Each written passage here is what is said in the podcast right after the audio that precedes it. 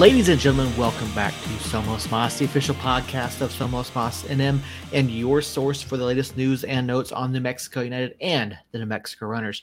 My name, of course, is Seth Bidoff, and joining me tonight, the man who apparently has the world's worst farmer's tan, Jacob Terrell. Yeah, I, I hit it though before the cameras came on. I, I noticed that. I noticed that while while the intro was playing, you threw on your uh, your your some team kit there. I don't, I don't know who that is. Um, to cover up your, your farmer's tan, you took off the headband. Uh, I had made the joke that you know, asking if you had joined Cobra Kai, but apparently fell flat. Yeah, no, fell on deaf ears, as they would say. I don't know who they are, but they would say it. Yes, yeah, they whoever they is, they they have a a, a big say in the way that things go, right? Very much so. All right, ladies and gentlemen, we are back. It is Tuesday night. We do have uh, it's just the two of us tonight. Earl is not with us. He let us know a little while ago that he would not be joining us this evening. Um, so no Earl, you do, do you do just get Jacob and myself, but we do still get the same groundbreaking commentary that you get every other week that you don't get anywhere else here in the state of New Mexico. Uh, so we've got a lot to get to. It's been a busy week uh, for New Mexico United. We've got we've got some team news and notes. We've got some scores to talk about, and we do have the match next weekend against Orange County to look ahead to as well. So, um, and we're just going to jump right into it. I mean, we've got it's a lot to get to. We'll start with the with the news and notes from around the team. Uh, first of all, the No question. No, not tonight. We're just gonna get right into it. I feel like you just don't want to hear my answer to questions. You just want to hear Earl's. But okay. No, no, no. I just figured no question. I would just get right into it. You know, we've got we've got a good show. We've got a lot to get to. So, uh, so yeah. First thing, I hate turf, and we'll talk about that here in a little bit. Uh, but uh, national team call-ups: Rowdy Ovuka and Carl Sainty have both been called up for some June matches uh, for their respective nations. So, congratulations to, to those guys. Uh, we know Neco Brett was just gone this past weekend, and uh, my book fell. Um, Neco Brett was gone this past week with Reggae Boyz. Uh, he did get he did see some playtime on Tuesday night or Wednesday night, I should say. So uh, he didn't uh, have too much to do. I know that I believe the Reggae Boys did win. Oh no, they did. no, not. they didn't. I didn't even see the final score. They got their asses handed to them. because you know, when I when I tried looking up uh, the Reggae Boyz schedule and YouTube, uh, Yahoo or Google or whoever did not want to show the friendly this week for whatever reason. I just saw it on Twitter, Oh, okay. on the Reggae Boyz Twitter. Ah, okay. Yeah, I didn't see the final, so I didn't see what happened there. Um, so I mean, it's good to see some guys getting some national team experience.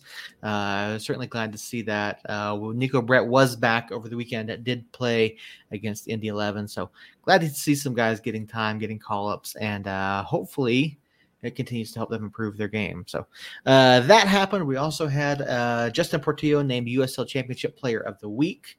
Um, now, I did want to ask you about this. Now, yes, Justin had three goals he and an assist. Two of those goals, however, were penalty kicks against a depleted Phoenix Rising side. Did this really warrant Player of the Week nod? um, And and I, I kind of feel bad asking that because it's a good, it's an honor to to be named that. But well, Well- there not was there not someone more deserving than what Justin did? when you score three goals and have two assists in two games, regardless of of circumstances, I think the USL. uh, A lot of the times, I think the USL goes to the stat page for the week, goes, "Oh, look at this, three and 2 Mhm. Wow, that's impressive against Phoenix. Wow, they don't pay attention to shit sometimes. I think." and then also I think I think with Justin his play, I kind of called him out the first I think two matches. Mhm. Uh, he had several turnovers that I thought were not quite to the three letter name uh, that we do not say on here, but but getting there and um, he he has turned it around in a big way since then and has been exceptional uh, for basically nine, eight, nine matches now. And so I think it it kind of might be a little bit of a hey, you've scored these goals. This is probably the only time we even have an excuse to give you an award like this. Because let's be honest, it goes to goal scorers. He does deserve goal of the month. Uh Tito, if that's you, I agree. And Tito, uh, rocking the LAFC, um, which Seth did not acknowledge. So call him out on that. But uh, but no, I think I think it's like okay, well, he's played really well all season. He's probably not going to have another week like this. He had the best statistical week of people out there. Let's go ahead and give it to him. Yeah, I mean that very well could be it, and uh, you know, oh, wrong one. There you go. Um, could be. I just and, and and while we can celebrate three goals, I just feel like maybe it wasn't the best week to do, to do that. But like you said, they probably just look at the stats page, say you know who had good performances this week. But the thing is, they they even acknowledge the fact that it was against a depleted Phoenix Rising side. So and I were, don't know. I mean, there were penalties anyways. I Yeah. think penalties, even if they're against a full Phoenix squad, probably brings it down a notch to me. I just I don't think they should be awarded in golden boot races. If you score a penalty, I don't think. Well, I mean, a, a goal is a goal. So it is, but it isn't. I mean, take the Premier League Golden Boot race this year. What Son did for Tottenham was way more impressive to me than what Salah did because I and I need to look at the stats. I have not done that. Uh, I will admit, but I know that Son's 23 goals were zero penalties mhm. and I know Salah took penalties for Liverpool if he was out there. So it's just it, and I still think that whoever earns the penalty should kick the penalty. If that's the case, I give them full credit. Yeah. you earned it. You took the shot. Good for you. You get the goal. But uh if if Sadio Mane drives through three defenders, dribbles through three defenders, and then gets taken down at the last minute, and then Mo Salah comes up and gets the penalty and gets the goal on the stat sheet, it just feels weird to me. Yeah, it, it does kind of, and and there are times where it does feel like that kind of does uh pad, like you said, the golden boot race like that. I mean, we saw it with with Kevaughn first season. You know, Kev, Kevaughn was getting all the all the penalty takes, and unfortunately, he was converting most of them. But yeah, it does kind of pad that a little bit. Um, you know, I mean, but obviously, clubs are going to have guys who are better from the spot than others. But I thought, I just, I still think it was an interesting decision on Tuesday night to have Justin take those compared to some other guys. And, I, and I'm not, and I didn't get, I didn't get a chance to ask uh, Zach about that, but I would have, Well, Neco wasn't there. yeah, Wehan, he had been playing better, but the last penalty we saw him was bad. That penalty miss led it to be, um, I think he's like 50% on penalties now in his Mhm. career, uh, which is terrible. Um, so you take those two out of the equation one for not being there, one for being bad at it. And maybe Harry. I don't know. It's kind of a crapshoot at that point. It's Dev wasn't out there at the time. It was give it to Nava. I wouldn't. I me and Earl were talking about that at the game, and we were Mhm. like, I was like, no, I don't want Nava to take a penalty. I don't want his first goal to be a penalty. No, Why not? because I was even bummed that the his first a little bit bummed. I was very excited in the moment. Looking back, I wish it would have been against something that a team that wasn't going to preach about having an asterisk next to the whole whole shit show of a game that it was. But uh but it was beautiful. I mean, it was a beautiful pass from uh oh shit. Who was it from? Tete? yeah, it might have been. I was just watching it earlier too. I had it until I said it was a beautiful pass from. And then it just went. bloop. Yeah. Yeah. Yeah, I don't know. I, I mean, I mean, obviously, congratulations to Justin. Great, again, a great honor. I just, it just feels weird getting it on the back of the way the last week played out. well, okay. So if you factor in the shot that he hit in Indy, hmm I mean, uh, goal of the month uh, from Tito over there. Um, and then just his overall play. I mean, yes, it was against a depleted Phoenix team, but he killed that team. Yeah. Eh, That midfield was responsible for most of how that game turned out, and he was the driving force there, him and Nava. And then the Indy match, the good moments we had started in the midfield, which he was a part of, Mhm. and that goal alone was fantastic. So if you take away the two goals and the two assists in the Phoenix match and just look at how he commanded the pitch in two games plus the banger that he had in Indy, I I'd have to look and see what other people did, but it, there is a world where that's worthy of player of the week anyways. Yeah. Yeah, I, I- yeah, I guess you, I guess you could say that, but yeah, yeah, it's just I don't know, it's just kind of a weird thing. Um, so yeah, I mean, congratulations to him, and uh, I think he got goal of the week, correct? I don't think the results have come out. I think he was Okay, nominated. I know he's nominated. Um, we'll they usually don't come out till Thursday. Yeah, that's right. So that's up. If you haven't voted yet, go vote and vote often. Uh, Justin deserves it. It's the best goal I saw of the weekend. So, um, and like you know, again, like Tito said, could could be goal of the month. Uh, I really haven't seen too many others that even like looking at last week's last week's was weird. There weren't a lot of like spectacular goals from from the week before. So, um, yeah, moving right along. The uh, the U twenty threes finally in action. We have a we have a roster. We have a whole bunch of names announced, and they played two matches so far on their season. They open, obviously opened down at Mesa del Sol, and then they played at the Cielo Grande Soccer Complex uh, this past weekend. They opened up the season with a 2 2 draw against. Um, uh, crap. I had it and I lost it.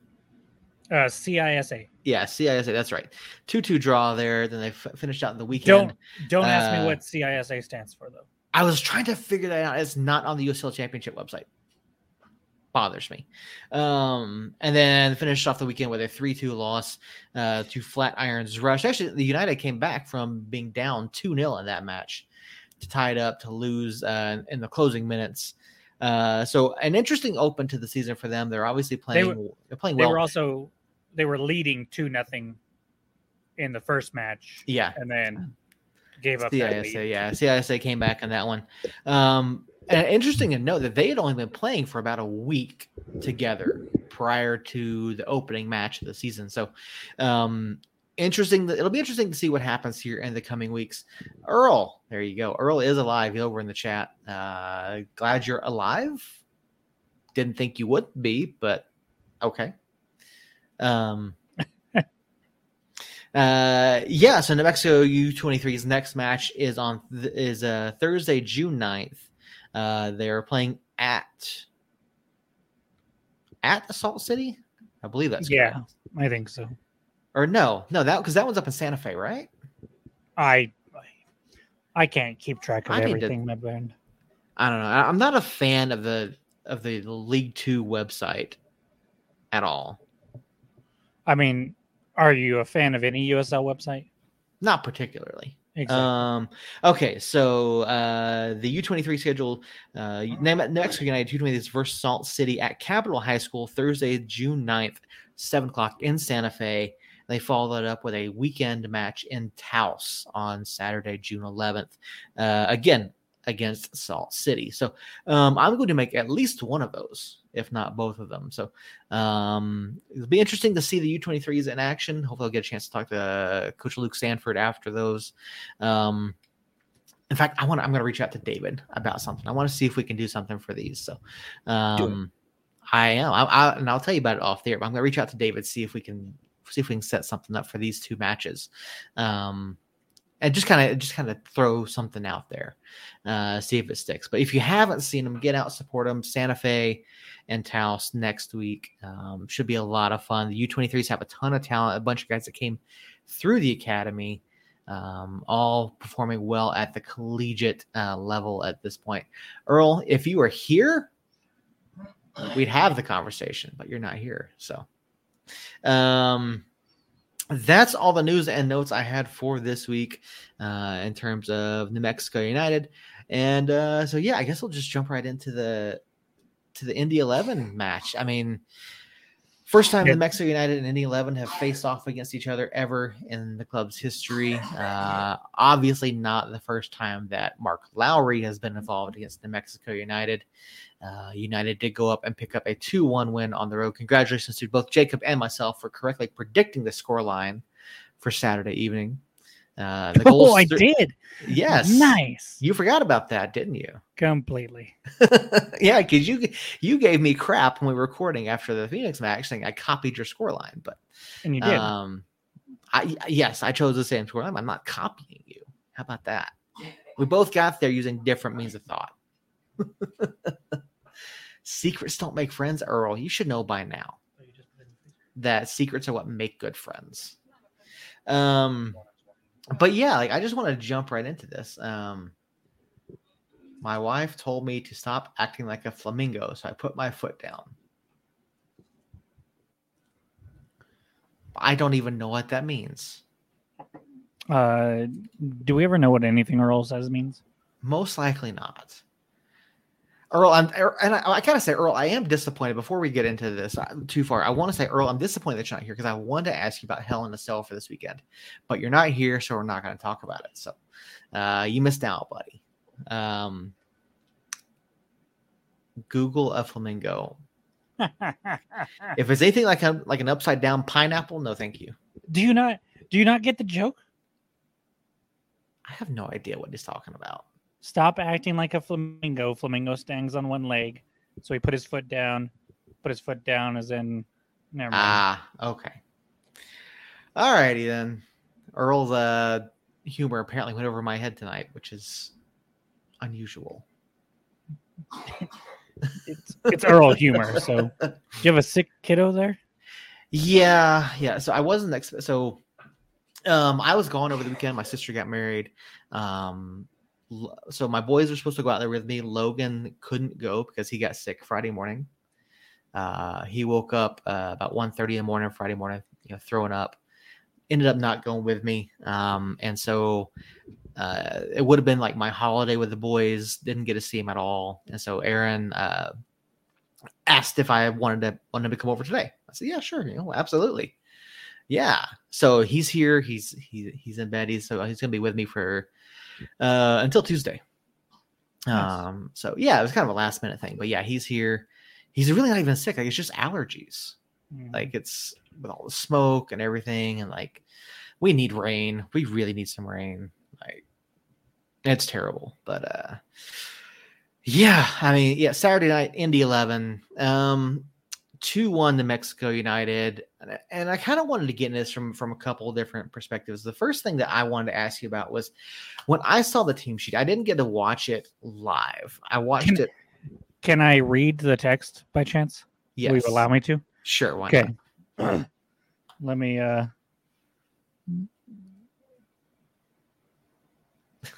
Okay, Earl. Have a good night, man.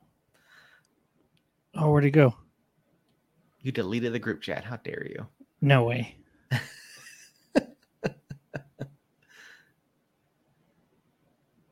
okay. So I couldn't watch it live either.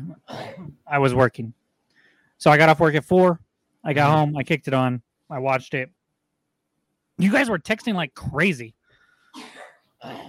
during the game, but not about the game Yeah. apparently because I didn't realize that until afterwards. And so I get on there 6:40 p.m. Thank you guys for not texting about the match. I just finished it and I thought for sure Indy was going to tie it there at the end. A direct text from Seth. Hmm? Me beer period. No football period. Mexico beating Nigeria.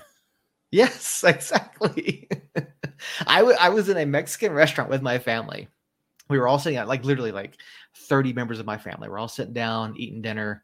Um, I had played a I played at 18 holes with a bunch of my family with my sister's now husband, and I had a number of beers while, while playing. Had a number of beers while at dinner, and I, was think the having this plural. Isn't the plural of beer beer? probably. Like beer. um, I I think so. A number of Fair beer. No, no, this beers. I was Yeah. joking, damn it. Um, with with uh anyway, I, I was having I'd had a number of drinks. On the TV was Mexico versus Nigeria. So I was watching that and I was having a discussion with our waiter about Tata Martino. I like how you had you said there were how many members of your family there, Probably around 30. and you were talking to the waiter Yes. about a former Atlanta United coach Yes. Because Mexico instead of was your playing. family instead of your family. Well, I've been having a number of conversations with my family, but none of them were paying attention to the to the football on the screen. So yeah, I, I was he and I were having a discussion about Tata because uh, because of how Mexico has played this year. Obviously, Mexico has not had the results that most uh, El Tri fans supporters would have liked. So I was, we were having a discussion about about Tata, and I was fairly well buzzed um, at that point. So yes, I would have liked to have heard heard this conversation. it was actually it was actually really uh really interesting to hear from someone who is like a genuine supporter of of El Tri, you know, because talking to him, he was like he was saying that Tata's a, a really good coach, but not at a national team level. Like he really felt like you know Tata should be out, um, and and not and should be coaching a club somewhere and not a national team. So I mean, I, I couldn't disagree with him, you know. Right. Um, but yeah, it was so yeah, that was an interesting conversation to have with him. So Interesting. yeah. um, but yeah, no, it was uh I didn't watch it at all. And then I know the conversation continued after that. I don't remember exactly what was said. Like my phone's over there, but um Oh, our conversation? yeah, our conversation. Uh basically you telling us that you had a long discussion about your with your waiter and then me asking if you had the kids. Yes, and this is where where I said something, and then Earl responded saying Earl's response like, and I responded to him like, I thought he was like I was trying to make a joke off of what Earl said, and he just completely missed it. I think I might have missed it too. yeah, because it was something about um he didn't know how he felt about the second part or something. I was stressed at the end. Yeah, he was stressed at the end. Oh yeah. Yeah. and then I responded with something, trying to make a joke off of that, and he just like that was definitely uh, a buzzed slash drunk joke. Because like I understood what you meant by it yeah. and I just didn't laugh. Yeah, no, I get it. So, but no, it was, it was a great weekend. uh, Spending time with my family, enjoyed it. Um, I flew back into town um last night. So, but yeah, no, my sister's my sister's married. She's on her honeymoon now. So, congratulations. They'll they will never ever hear this, but congratulations to my sister and her new husband. Um, hopefully they have many many years of wedding bliss, and I hope you get your damn dog trained. You just said she's never gonna hear this. Yes, exactly. And then you're staring into my soul like it's my fault. no, no. I just yeah, their dog is a mess, dude. Like I, they're supposed so they the dog is staying with my parents, but and my sister and her husband had set up a a training thing for the dog, where she they're actually going to send her away for like two weeks, but they didn't do it while they were out of town. Mm, Yeah, so my parents are like, this dog is going to be the death of us. good time. um, yeah. Oh yeah. It's so a lot. Indy eleven. Indy 11. 11. let's get- yeah. I know. We're, we're kind of all over the place. 2 1. The, the one thing that I, I so like I said, I didn't watch it live. I saw the team sheet afterwards, and I, and I didn't it didn't really register until I was watching the match start. Sam Hamilton was named the, the team captain on Saturday. Did this did, did that take you by surprise? Like did do you what did you feel like Sam had done something recently to warrant being given the armband? Like, No, to me, was- I feel like it should be Kalen when he's out there. Well, so him, Sam, Kalen, and Suggs Mhm. were announced as the three captains at the beginning of the year. Right. So I kind of took it as Kalen missed time, and I don't think Kalen's been the captain since he came back. Um, Yeah, I don't think he has. So I, I think Sam just kind of took over that role when jo- Josh and and Kalen were out, and Mhm. and has done a a good job. I think probably. I mean, I, we don't see everything that the captain does, all the little conversations that he has with the ref during the match and everything. But and, and I think I think I like having it as Sam in the defensive midfield position as the uh, as the captain. He's he has a little more access to the ref. Um, he Ryden can see a little bit more, but I think Kalen or not Kalen. Um, I think Sam understands the game well enough, and he's a very cerebral player. Um, and and I, I just I, I really really like Sam from year one. I've I've had a couple conversations with him and and have been very impressed by him. Um, he's been to several of the the press conferences and and I've always liked his answers and enjoyed them. And I, I just think he's he's very fitting to be to be the captain and and whether it's him or Kalen Mhm. um, or a number of other people, honestly, I wouldn't be upset. Yeah, I was just curious what your thoughts on that were because you know, in, in our interactions with Sam, he's definitely not the most. He's not the loudest guy out there. He's not the most outspoken guy. He's so it's not, kind of on the it's pitch. You can see that. you can see him talking on the pitch though.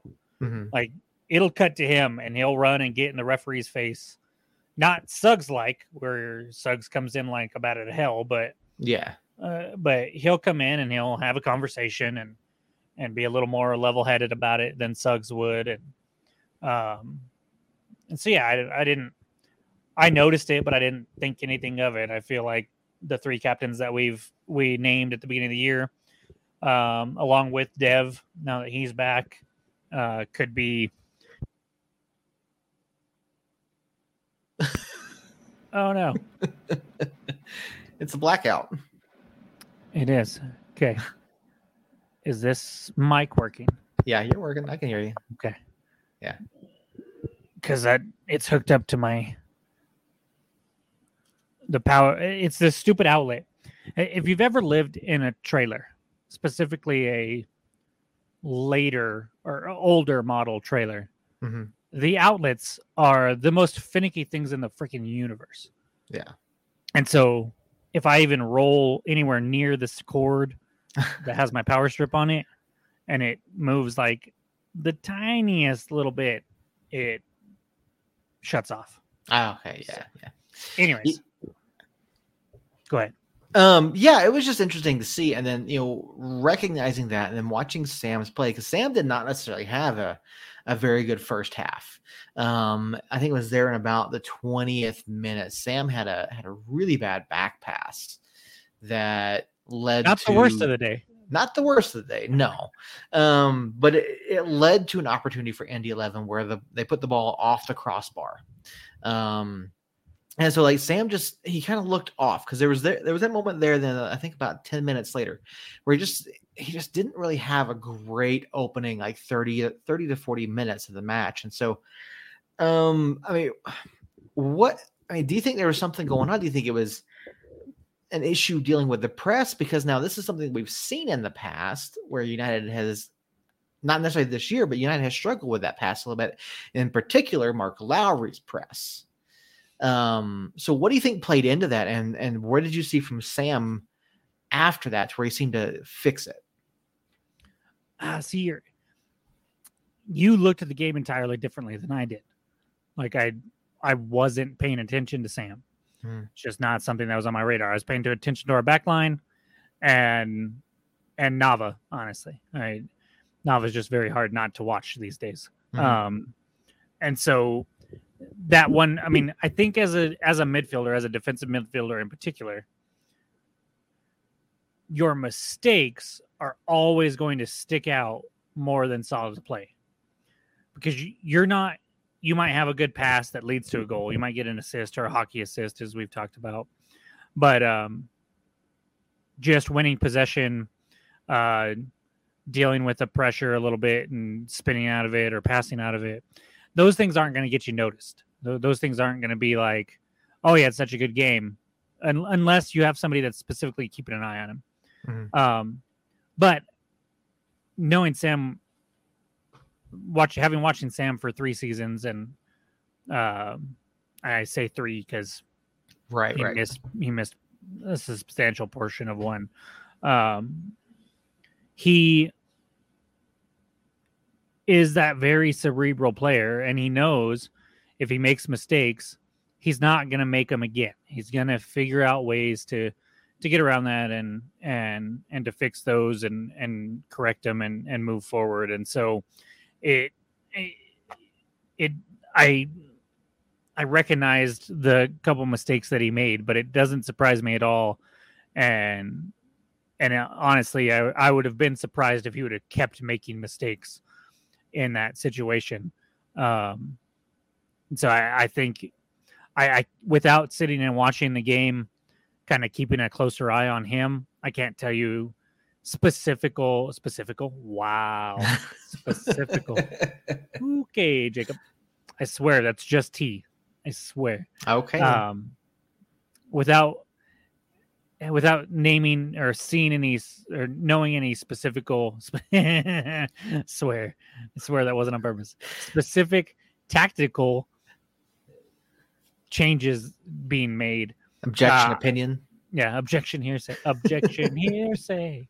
Um I, I would say that he he just figured it out. He's just he's smart enough and and talented enough that he he can make those adjustments in the middle of the game and and not make the same mistakes over and over and over again like some midfielders that we have seen in the past yeah, and, and like you said, you know, I do watch the match a little bit differently from from you and Earl, and I, I really I only watched it one time um, because of my travel wha- situations and whatnot.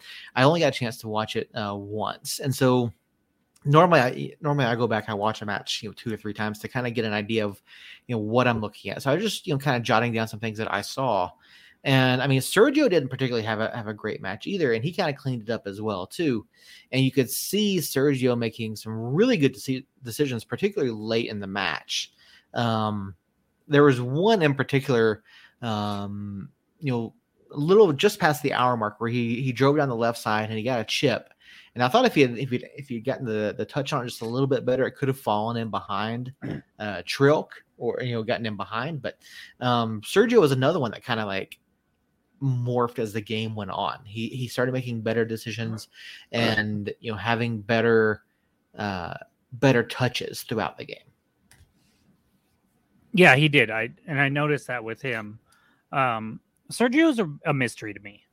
Um, there are times when I'm like, okay, yes, let's keep going, Sergio. And there's times where I feel like he just he either disappears or he sticks out in a not good way, Mm-hmm. not like a terrible way. He just the effort's not there, the decision making isn't there. Um, and and you kind of saw both sides of Sergio in this match. There were there were some things in the first half that I wish he would have done a little differently or or ran a little harder because it looked like, for my opinion, he he wasn't wasn't going full speed. But um, I I'm just not there. Was I I was never there with Sergio last year. I just I didn't I did not care for him being out there most of the time.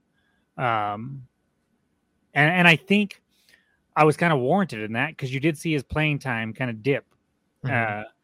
Uh, uh, at times he would be missing for a little while, and uh, and even more so at the beginning of this year. We did not see a lot of Sergio at the beginning of this year. Uh, some of it was due to injury, but um, he didn't start there for a long time. In fact, I'm kind of wondering. He's now started two in a row for us uh, on short weeks, and I'm kind of wondering why Preston didn't start this particular match against Indy. Mhm. But um, at the end of the day, it worked out. I- And honestly, he he should have had. It wouldn't have shown up on the stat sheet, but he collected the ball. I think it was a, a through ball from from the back line, and he collected it and drove on the right hand side, and had a shot um, that was parried away, and Nava was Yes. this close to putting it in. And I I wonder if Nava is a little bit more experienced just in general. He realizes that if he makes that run, he realizes Rivas isn't going to pass him the ball. The opportunity is gone. He's not going to get it. If he instead of standing basically right next to the keeper. I mean, he was right there. If he doesn't take a couple steps back and to his left, basically, as he's facing the goalie, just to put himself in a position to where, I mean, Rivas is if Rivas is going to shoot, it's not going to be soft. I mean, mm-hmm. it's going to come into the keeper. It's going to come at the keeper with some pace. And if Rivas is, or if Nava's just a couple steps back, if his position is just a little bit different, he can collect that ball and put it in the back of the net. And we're not sweating the last 10 minutes of this match. I think Trilk just got a little bit lucky on that one, to be honest with you. Like, because it was a it was a reaction save, got the punch on it. He did, and I mean, not and Nava was was right there, you know, and he really but wasn't was that he, far. I, I feel like Nava was too close. Mm-hmm. Is the what I'm saying though? Well, that, yeah, no, I get that. I was saying you know, he he, and you know, if he is a little bit farther back, but you know, he's there, you know, because the angle that Sergio shot from was it wasn't necessarily like a like a more outfield is more of a, an angled shot almost or more of a tighter more yeah. of a tight angle and so on a shot like that the, the with the, as fast as a save as Trilk had to make he's not really going to be able to direct the ball all that well right and and if, if Sergio had just crossed that ball and I mean Nava's in the best possible position for that thing you know so I mean, I, I think that's more on Trilk getting lucky than Nava being having a positioning thing. You know, well, I, I think I think anytime you get a rebound goal, or in this case, a no goal, mm-hmm. luck plays a very big part about it. A part of it. But I've watched it a couple times, and I just, to me, it was it was clearer. It was clear almost from the get go that Rivas wasn't going to cross that. There mm-hmm. were bodies in between him and Rivas or Rivas and Nava. Uh, there just wasn't a clear lane there. The the the lane for him was to go for goal. And and maybe I'm looking at it maybe I'm wrong in how I'm looking at it, but I I think of like uh, a corner 3 in basketball. Hmm. The odds of it coming from the side and then the rebound going straight where Nava was positioned mm-hmm isn't very likely. It's it's either right back to to where the shot came from, or it's kind of like straight across. Yeah. Or, or at some kind of an angle. I just I feel like there was luck involved, and part of that luck was Nava being where he was, kind of straight on with the keeper instead of a couple spaces yeah. this way where he can could have maybe made a better play on it. Either way, it we got the win. It doesn't matter. Um, and I'm I'm really just speculating because I've never played soccer, uh, except for when I was five, and you just chase the ball. Um, but in watching it, and I've seen we've seen several rebound goals from United over the last three years, and um, I, I've, I've watched Harry Kane kind of make a living off of of rebound goals and and um, I mean obviously he's a very talented player so I'm not just saying that but I've seen him score plenty of those and his positioning in that situation is always if the attack's on the left he's m- more to the right than mm-hmm. where Nava was and I feel like if Nava is just in a little different position maybe we're talking about something else here talking about a little bit different result but it's still 3 points 3 points yeah. 3 points it's a road win in Indy who has not lost at home all year. Um, it's it's a road win on a short week. Uh, granted, it was a Tuesday instead of a Wednesday, and it was against that Phoenix team like we talked about. But it's still a short week. It's still a road win, um, and it's still three wins in a row, which is mm-hmm. Is a big deal. Yeah, it it absolutely is. You know, um, you mentioned a couple different things in there. Uh, you know, United is now you know has uh, is has gone undefeated uh, in five consecutive matches now. Uh, picked up a bunch of points. We're staring down the top four in the Western Conference. Um, you know, things are going well for us right now. It, you know, despite Saturday not being as good of a performance as we've seen in recent weeks. I mean, we only had four shots. Um, I mean, two of those were on target. Our conversion rate has jumped from like 9% to 16% this past week, which is a really good thing to see. Um, you know, looking at and we'll talk about the goals here in just a second. Looking at how Indy pressed against United, particularly at on their home field. Um, how much of that do you think was the Mark Lowry effect um, with how well that that press did? Because you could see it at times, but United also seemed to be aware that it was coming, and they and and then that's I'd say probably sixty percent of the time they were able to work out of that out of that press. Well, yeah, I mean it's Lowry is a system coach. He's not a he's not a I'm going to see what players I have and coach my tactics to them. He's I'm going to get the players that I want that know my tactics and can play them. Hence why Meshack Jerome, uh, Bryan Rebion, who was injured uh, this match, um, you just you see several names, um, either of people that played for him or or played on teams that had a similar ideological thought process on the matches or on on the way to the game is played, and he's he's they Indy I believe was also on a a five game unbeaten streak or or something like that. They had played been playing really good soccer. They had started off slow, um, but they had been playing really good soccer uh, as of late. And and I think you saw that that team just has finally kind of all gotten on the same page with that press and and started really press as a team instead of as an individual and and when you see those things come together with the talent that Indy 11 has it's it's going to be a tough game. And and Mark Lowry who I he's the one person in El Paso that I did not hate uh, or do not hate. Uh, I don't I don't hate Hutch yet because I don't know him. But uh but I, I really liked um Lowry and how he carried himself and and the way that team played, even if I didn't care for the players that were on the pitch. And so, um, I it was exactly what I expected.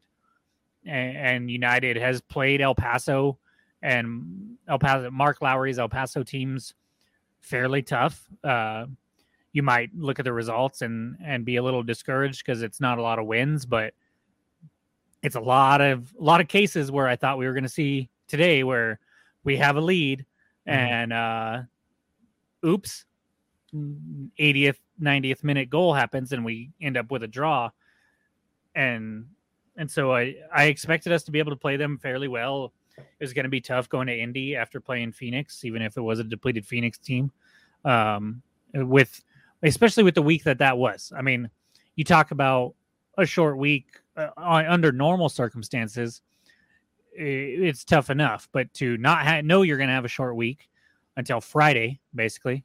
No, until when did they announce the reschedule? Sunday, Saturday, Saturday night. Yeah. So on Saturday night, you're like, oh, okay, we're going to play Tuesday and then Saturday again. Okay, cool.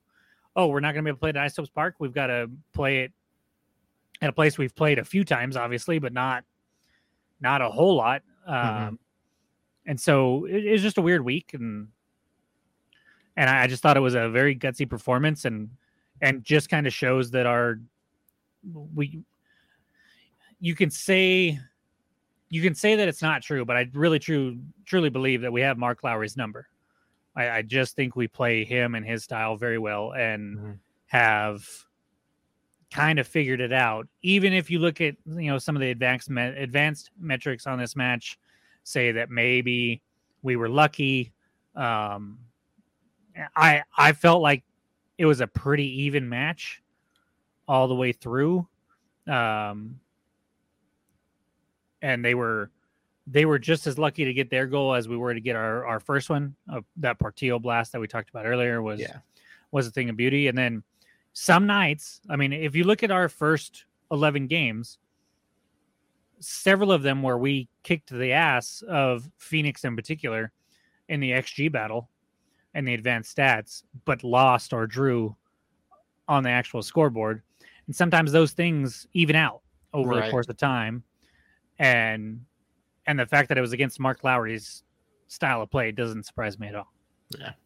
Um, one more question. You know, you mentioned the Justin Portillo goal. That goal obviously was set up by by Chris Wehan. Um, again, another but improved performance from Bees. I felt like I don't feel like he was like a really a standout of the match, but you could see him doing some things in this match that kind of make me feel you know a little more positive about his play and his development within Zach's system because although he's playing a very similar role, like what he is actually being expected to do is is different. And so you know you saw the cross early on. I think it was about the 14th minute. You saw uh, the cross get sent in.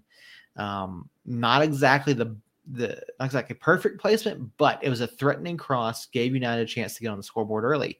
And then you saw the pass back to to Justin for the goal. And I think B set him up perfectly for that.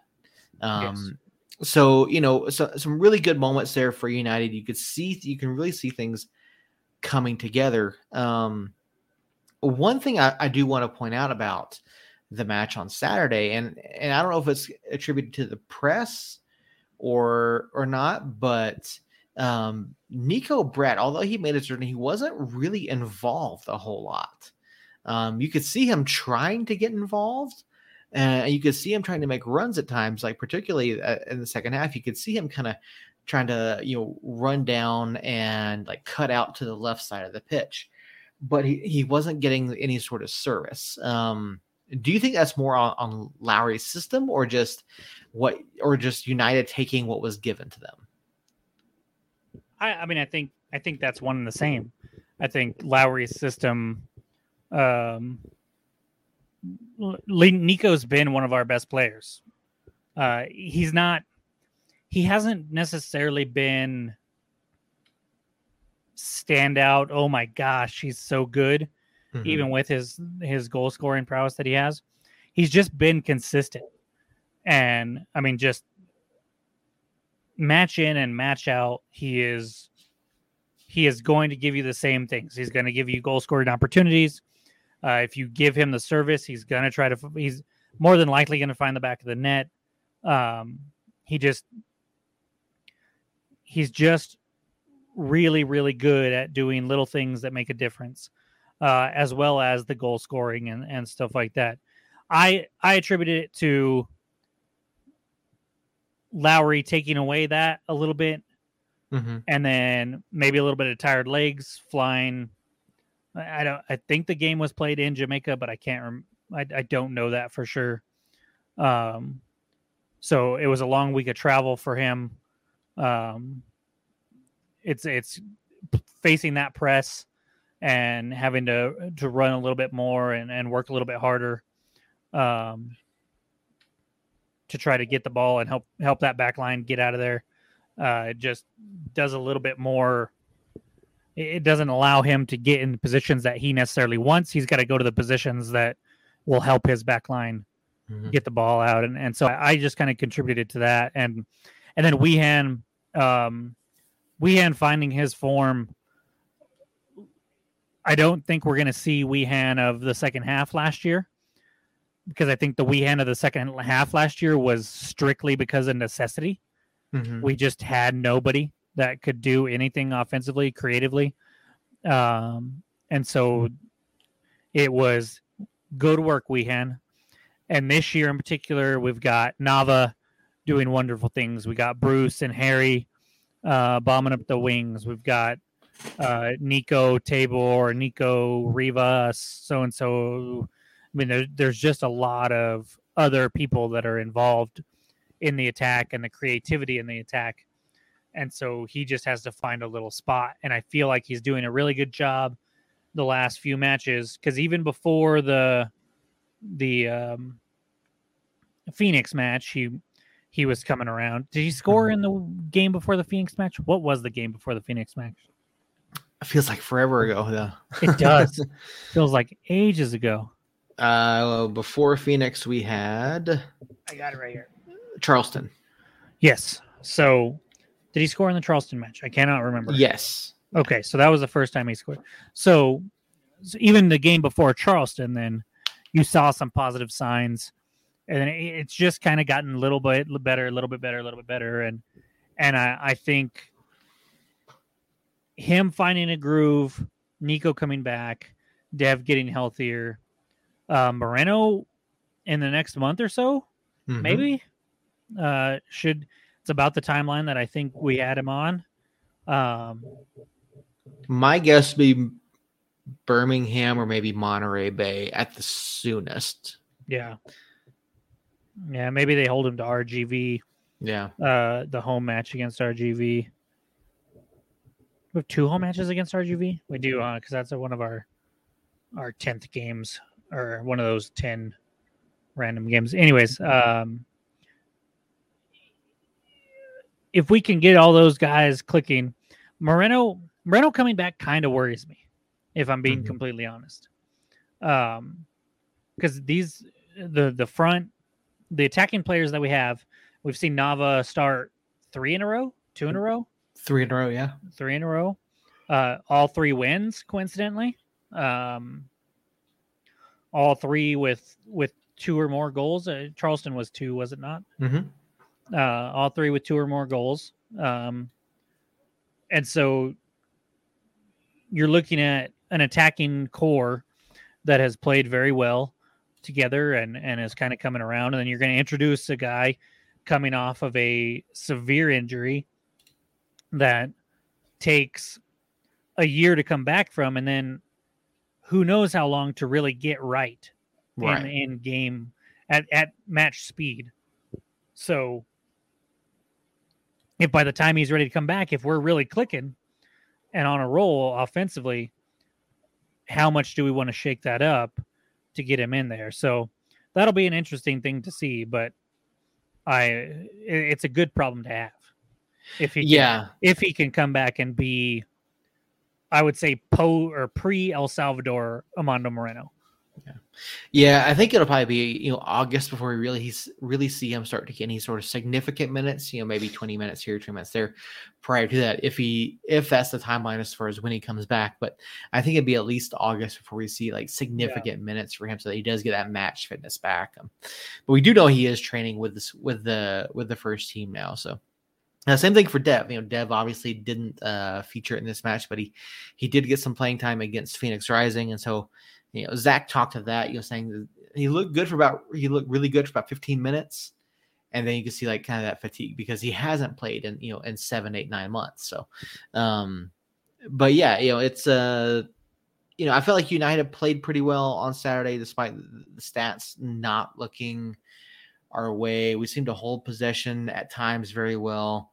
Uh, obviously, you know, Indy had the had the mistake uh, there at the back uh, in the in the second half where Michak just looked up, lost sight of the ball, and got past him. You know, I, I don't blame the keeper for that. I blame uh, Michak for doing that. Uh, you know, that's on him. So unfortunate for Indy, but you know, United was able to take advantage, and then uh, the goal that they scored at the end of the match, uh, the assist from Asante, uh, really was a really uh, pretty well worked goal. It was a nice cross. Um, I felt like maybe Will was a Will was a step or two late getting there, um, but yeah, I mean it, it was a well worked goal by them, and I'm glad to see that Asante didn't uh, have too big of an impact on the outcome of the match. Asante is still Asante though. Yeah, in, in in every way possible. Whatever whatever the first thing that comes to your mind when I say Solomon Asante, uh, he's still it. He he is still a creator and an offensive threat. He is also still very freaking annoying um, in multiple ways. I I loved the few flops that he had. I had a few. Uh, I had a chuckle when. Oh, who was it? I want to say it was Nava uh, went down off of a Asante challenge, mm-hmm. and Asante was like, "What? No, I didn't touch him. It was, he went down too easy, basically." Yeah. And you're like, "Oh, so he was you?" Okay. Um, and so I think that uh, he. I was wondering if getting out of Phoenix would change my opinion of him at all, and no, uh, it did not. He is still annoying, uh, very talented, but very annoying. Um, I was, I'm not gonna lie, I was terrified uh, a few times in that second half when he had the ball coming down that right side, uh, much like the goal that we gave up. Uh, there was a couple other times where he was a little bit of free, or he was free in a little bit of space right there in similar situations. Mm-hmm. Uh, we they weren't able to to convert our our back line. I thought had a very very good game and uh, was in the right place at the right time. The majority of of those times, uh, aside from from the one goal where we or Seymour was just a step slow, like you mentioned. But I think that uh, all in all, it was a very hard fought win. Um, we'll take the gift of a goal, and uh, you know, like I said, they these things balance out. You had a gift of a goal, and then you've had sometimes where it's like a goal should have should have come out of something and it just didn't. So, so we'll take it. We'll move on. We'll fly back to New Mexico and then go to Orange County uh, on Saturday and and try to make it four.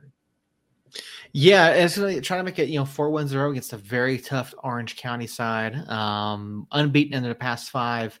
The much like United, the, the issue with them is that they they started uh, significantly lower in the table than United did at the beginning of that run. So Orange County are currently sitting on 14 points. Uh, in their last five matches, they picked up wins against RGV and FC Tulsa, and then picked up draws against Oakland Roots, El Paso, and Atlanta United 2. Uh, drawing with Oakland and Atlanta United 2 is not something I'd be terribly happy about if I was Orange County. Uh, however, a 5 1 win over FC Tulsa is something worth looking at. You know, obviously they did something right there, and then a win over RGV. Um, you know, RGV obviously one of the one of the top clubs last season, and they've kind of fallen off a little bit here so far this year. But well, yeah, they the, didn't have a roster until like two weeks before the season started. So yeah, and you know, and um, you know, the the West is still very tight now, especially with some some clubs picking up points. You know, Monterey, Oakland, Orange County, they've all picked up points in recent matches. Um, and so yeah, from from seventh through uh, thirteenth, uh, there's only a difference of four points right now. So um, Orange County is a club that can be dangerous. You know, we did uh, we, we have already faced them once this year. That match in a one-one draw after a stoppage time goal from uh, Eloski uh, that one was at the lab. This one, of course, going to be out in Orange County. Um, what are you looking for this weekend out of United? Ah, much of the same. Um, I, the midfield has been very good for us lately. I think it's been kind of instrumental in our three wins. Um, you you mentioned Sam having a little bit of a rough start, but we were able to overcome that. And uh, I, I, just hope that I, I, what I'm what I'm really looking for is is a clean sheet. Uh, that back line has, uh, I think, I think we've given up eight goals now. Yes, we are best in the league.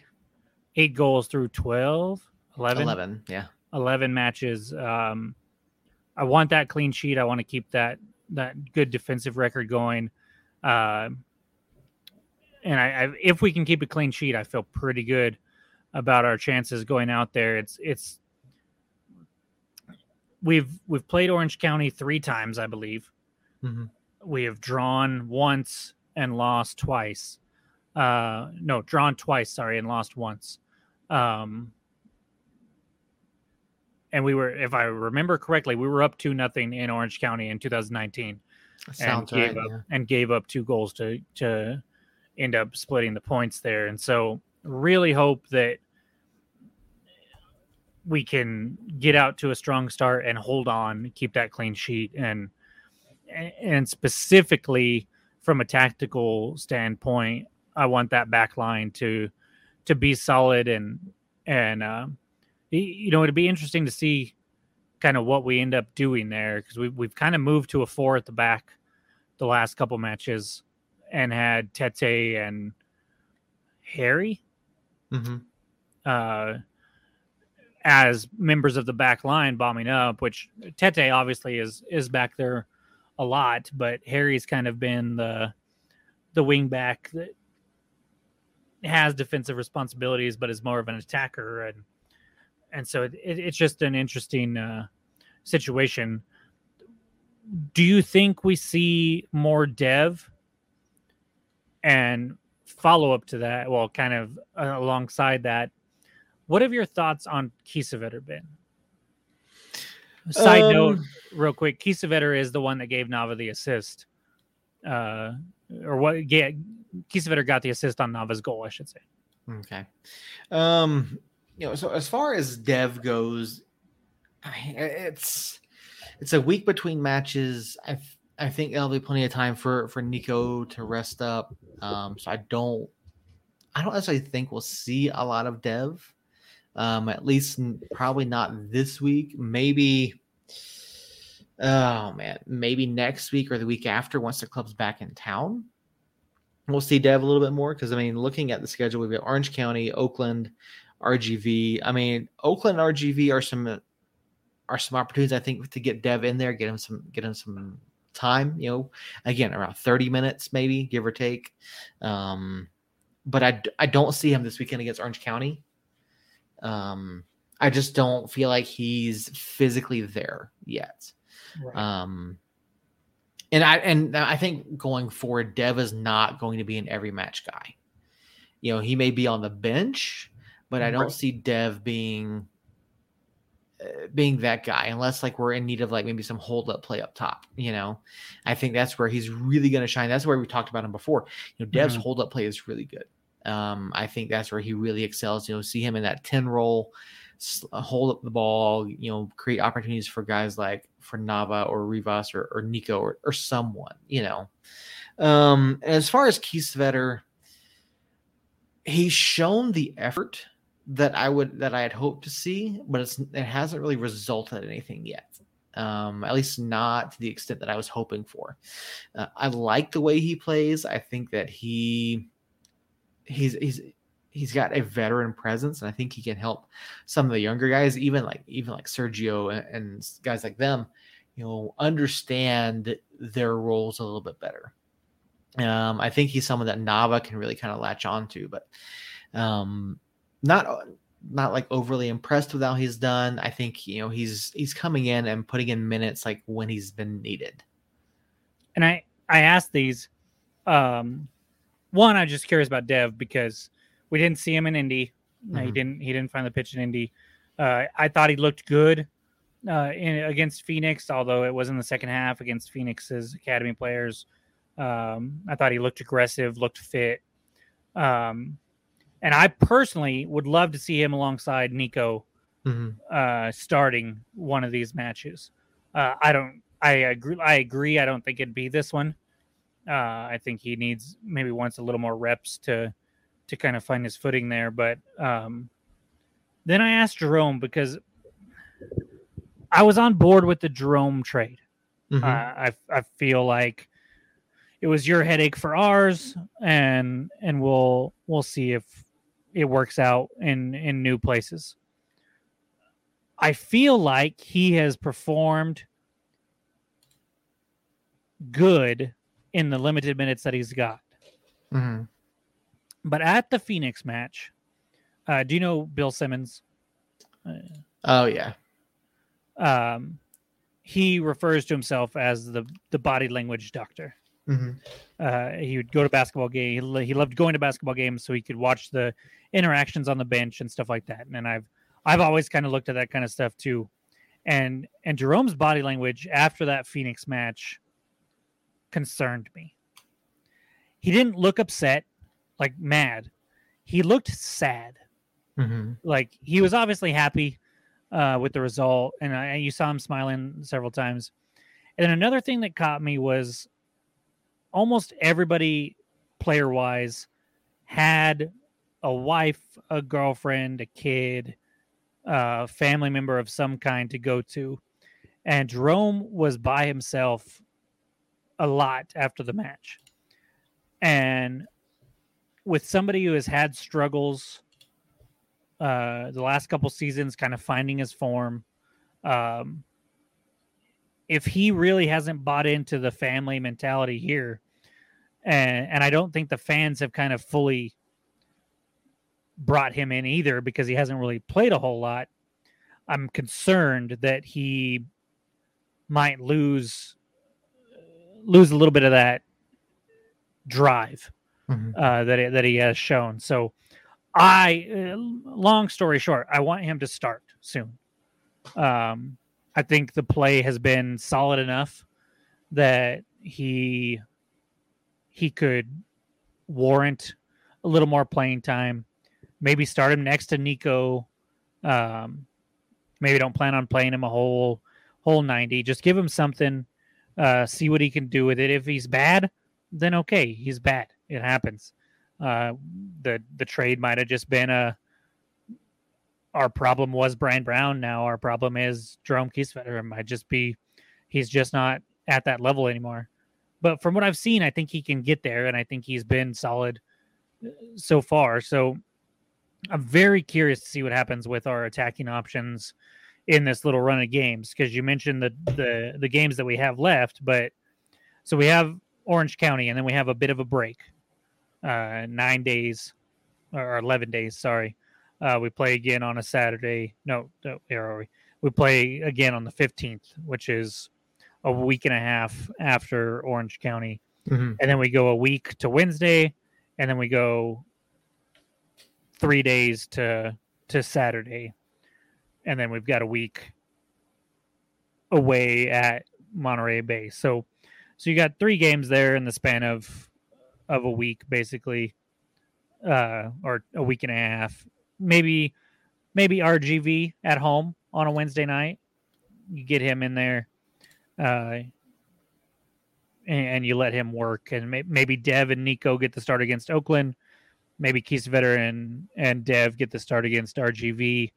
Um, I, I, want Neco in there every time, obviously, but I understand that that's not necessarily doable. But I, I, those are just something that some things that just stuck out at me the last couple games, the last week or so that I just wanted to get your opinion on.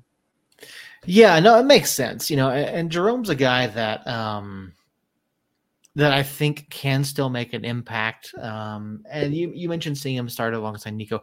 I think that's a I think that would be a great pairing.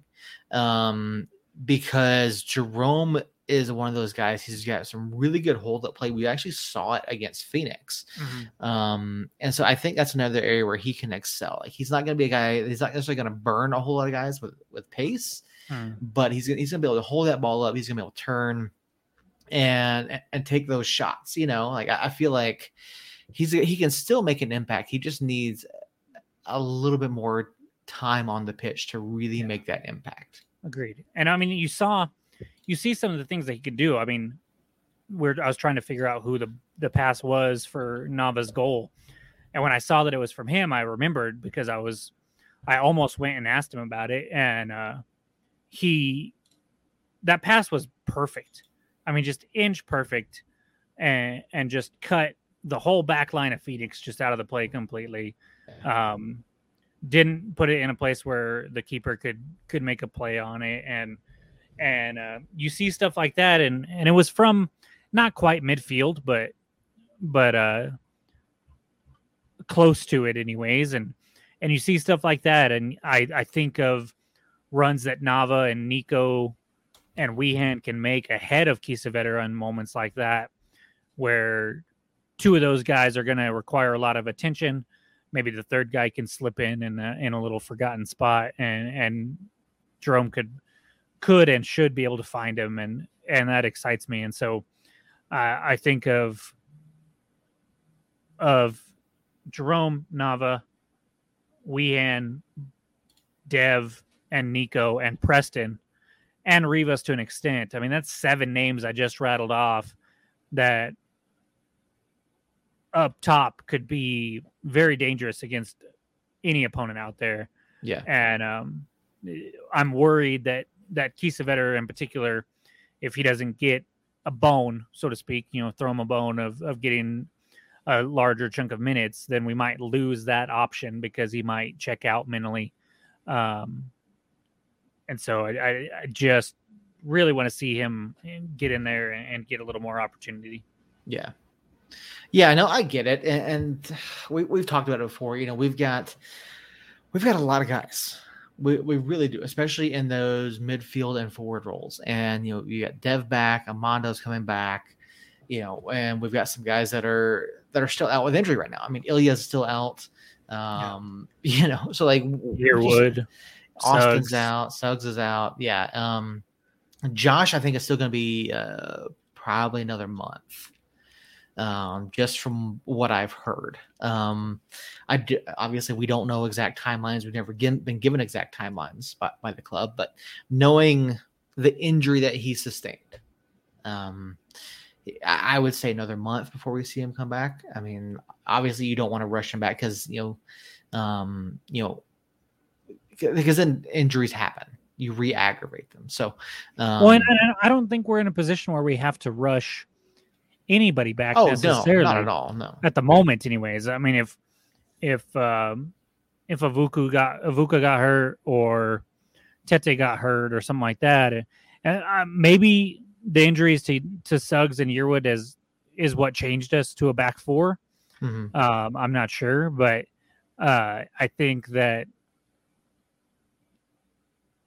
with the depth that we have, you hold those guys out as long as they need. Um, and and we can have guys like Ratty and Bruce and and Tete. Tete surprised me, but then also didn't surprise me with the way he kind of filled in for Yearwood in that that four at the back system where he was bombing up. I mean, he he's always been really good with the ball at his feet. He's always been a really good one-on-one defender, which is kind of what you need out there on that in that position that he Yearwood and him have played in the well, we've never really seen Tete as the as a bat or a right back or a left back in that 4-4-2 mm-hmm. uh for whatever you want to whatever pos- formation you want to call it. Just we've we've always seen him as the other center back in that in the first season and a half, really. And so watching him play more of an attacking style while still having to drop back and defend, he looked great doing it, I thought. And so you don't you don't need Yearwood to be rushed back because you got Tete out there doing a very good job. You don't need to rush Suggs back because you got Bruce or Harry on the other side doing their best impersonation of him, which sometimes I think Harry is even a little more dynamic than Suggs has been um, the last year or so. And so it's a very good problem to have. And, mm-hmm. and, uh, I think it sets us up well for the rest of the year if we keep stay in this little groove that we're in. Yeah, no, definitely, in a, definitely in a good place um, in terms of roster depth. Um, definitely good in a good place in terms of, of talent as well. So there's a lot of positives that we've been taking away. I mean, really all season long, and and here, you know, seeing after going, you know, basically, you know, I mean, it's we've we've so really we've lost twice in in uh, six games or eight, two, four, six, seven. We've lost twice in seven games. You know, or, or what or no eight games i'm sorry i apologize we've lost twice in eight games and people and you know for it was funny because you know we're looking at it like oh we're winless in five or whatever it is but now you know now here we are you know you just flip that around and it's like okay well now we're you know we're unbeaten in five right you know so yeah it's you know still there's been positives from every single match to take away from and so yeah like you said we're in a really good spot i like i like what zach is doing um, and, and, so yeah, there's a, there's a lot of things to to look forward to. So, um, scoreline predictions for Saturday. Um, I'm gonna go out on a limb here.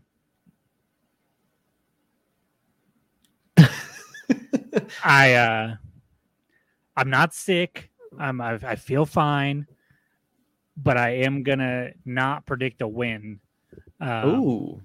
And I, am actually going to go 1 1. 1 1. Okay. All right. I, I mean, I, that's definitely something I could see happen. Um, obviously, we don't wish it to happen. Um, yeah, I mean, Orange County has been coming on. They're still not.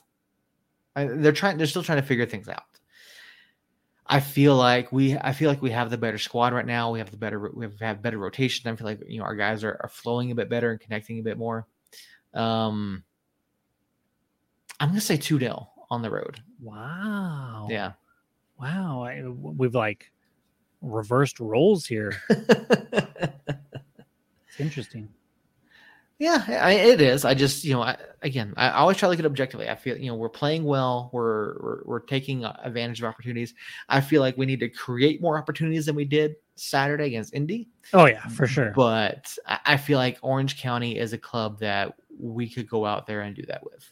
Yeah, and and I think Indy, you saw the chance creation kind of disappear, but before that, I mean, even if you take out the Phoenix match, uh, we've had a lot of chances this season. In fact, I Mhm. think Indy is the Indy match was our lowest expected goals uh, of the season by a semi substantial margin, and um, I don't expect that to continue. I just Right. don't. I, I I think that does turn around. Uh, I I think that if I had to choose a score line to win by, I think it'd be two to one. I think we just I think we give up a goal Mhm. uh, to Orange County, and and um, I, I think they have a little bit more confidence than the first time we played them. Um, I think they have a little bit of confidence against us, um, us having not been able to beat them, even if it is three years ago that that we we played them the majority of the times, and and so uh, I um, I have faith in our team, and I think we are playing very well. It's more of a courtesy to playing on the road in Orange County that I that I say the one one draw. All right. And It makes sense. You know, I- I'm not going to argue with it. I'm not going to, you know, say, oh, you're going to be wrong. I can't wait for you to be wrong. I'm not going to say any of that. Um, You're thinking it though. um, but no, I mean, it, it's hard no matter what league you're in. It's always hard to go and play on the road. Um, and yeah, Orange County is a place that we haven't done particularly. We haven't finished matches well. Um, but Oh, we've only played there once. Yeah. And, but you know, uh, this is this is a we're a better club than we were in 2019, oh by far, and I, I especially like defensively. yeah yeah absolutely and that's why that's why i have faith you know we're best in the league in, in goals conceded we are uh around we're tied for fourth in, in clean sheets we've we've conceded very few fouls um we're, we're like 50 fouls fewer than the top of the league so you know we're doing well we, we're i think we're a lot more uh controlled a lot more uh, decisive in, in how we want to play. So I think all of those things are going to come into play in, in every single match we for the rest of the season. Fuck it, two one. There you go. I, I I I can't help but look back and and I kind of was going through our schedule just a little bit in the games that we've played and and you look at you know you start off against Vegas look really good go to El Paso look really good Mhm. give up two late goals one against Orange County one against Oakland if one or both of those wins stick I, I think you're feeling a lot differently about the season so far Mhm. not just because it would give us two extra points, but but you look at the the rough stretch that we had, and it was late goal against Orange County, late goal against Oakland, kick the crap out of Las Vegas Legends, which doesn't really count. Lose to Phoenix one nothing in league play in a game that we thoroughly outplayed them Mhm. and just had a keeper stand on his head. Lose in the third round of the Open Cup to Phoenix in a match that I wouldn't say we thoroughly outplayed them, but it was close. Uh, I, I feel like we outplayed them, just not. It wasn't like the the Saturday match, Yeah. and then lose to San Antonio in a in a game that I felt like was even, if not we were ahead there. And then you get into the a nil nil draw at Sacramento, okay result. Come from behind draw at San Diego. I'm happy with that, uh, even though it was at home. Go to Charleston, get two points, destroy Phoenix's academy, which it's it's like the the saying in in uh in basketball or any other sport really you only you play what's on the schedule and and a good team destroys that academy team had we gone in and won two nothing i'm still happy about it but we did what we should have done to that phoenix team and we destroyed them and then we beat indy on the road i i feel like we've been outplayed maybe twice all season if that Mhm. Yeah. Yeah. No, I, I agree. You know, it's been uh yeah, it, it's been very rare for us to not have a solid performance this season. And, you know, yeah. The, I mean, yeah, I, it, just seeing the way some people are on social media, you know, like you said, if if some of those are uh, uh, some of those ones are different, or some of those outcomes are different, then yeah, we don't see anywhere near uh, the level of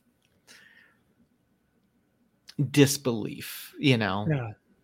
Yeah, agreed. And and I mean, I I I for one was was one of the ones that wasn't freaking out calling for Prince's job already or anything like that, but did I was worried that it felt like the same old United team, and so, mm-hmm. um, and and it feels weird. Like we talked about the match before Phoenix feels ages ago.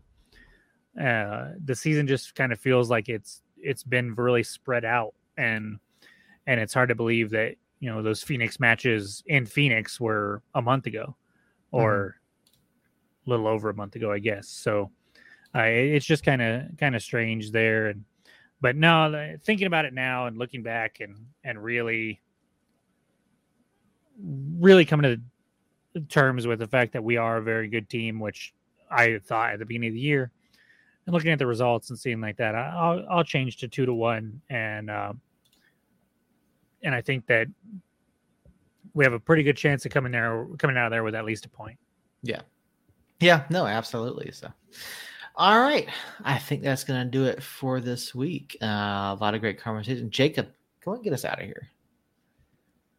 Yeah, the game's at seven on Saturday here. It is. Yep. That's interesting. I've I very much like that. Um, yeah. Thanks. Uh, kind of a quiet chat, except for Earl talking about flamingos, uh, and Tito there for a brief second. But um, I appreciate everybody out there. Uh, tune in next Tuesday. Hopefully, it's a full house again. Uh, maybe we can find a guest to put on. Uh, in fact, I you you made a face, so we'll see. We'll see what maybe. you have up your sleeve over I there. thought we might. I thought we might have one tonight, but um, I'm gonna. That's question number two. I gotta ask David. So okay. Uh, so I, I I hope you guys tune in. We'll we'll be better about putting out on social media uh, that we're we're gonna be recording and and um, I just I loved love being able to talk about a win. Maybe it's uh, three points is is really good no matter how it comes, even if it comes from a Mechack Jerome uh, brain fart. I will take it. So hopefully we can talk about some good goals next week and and three more points at least, or um, at least one more, three more preferably. So uh, until next week at nine, Somos News. You've been listening to Somos Mas your source for the latest news and notes on New Mexico United, the USL, and the New Mexico Runners. All of our shows are recorded live on Tuesday nights and are streamed on our YouTube, Facebook, and Twitter pages.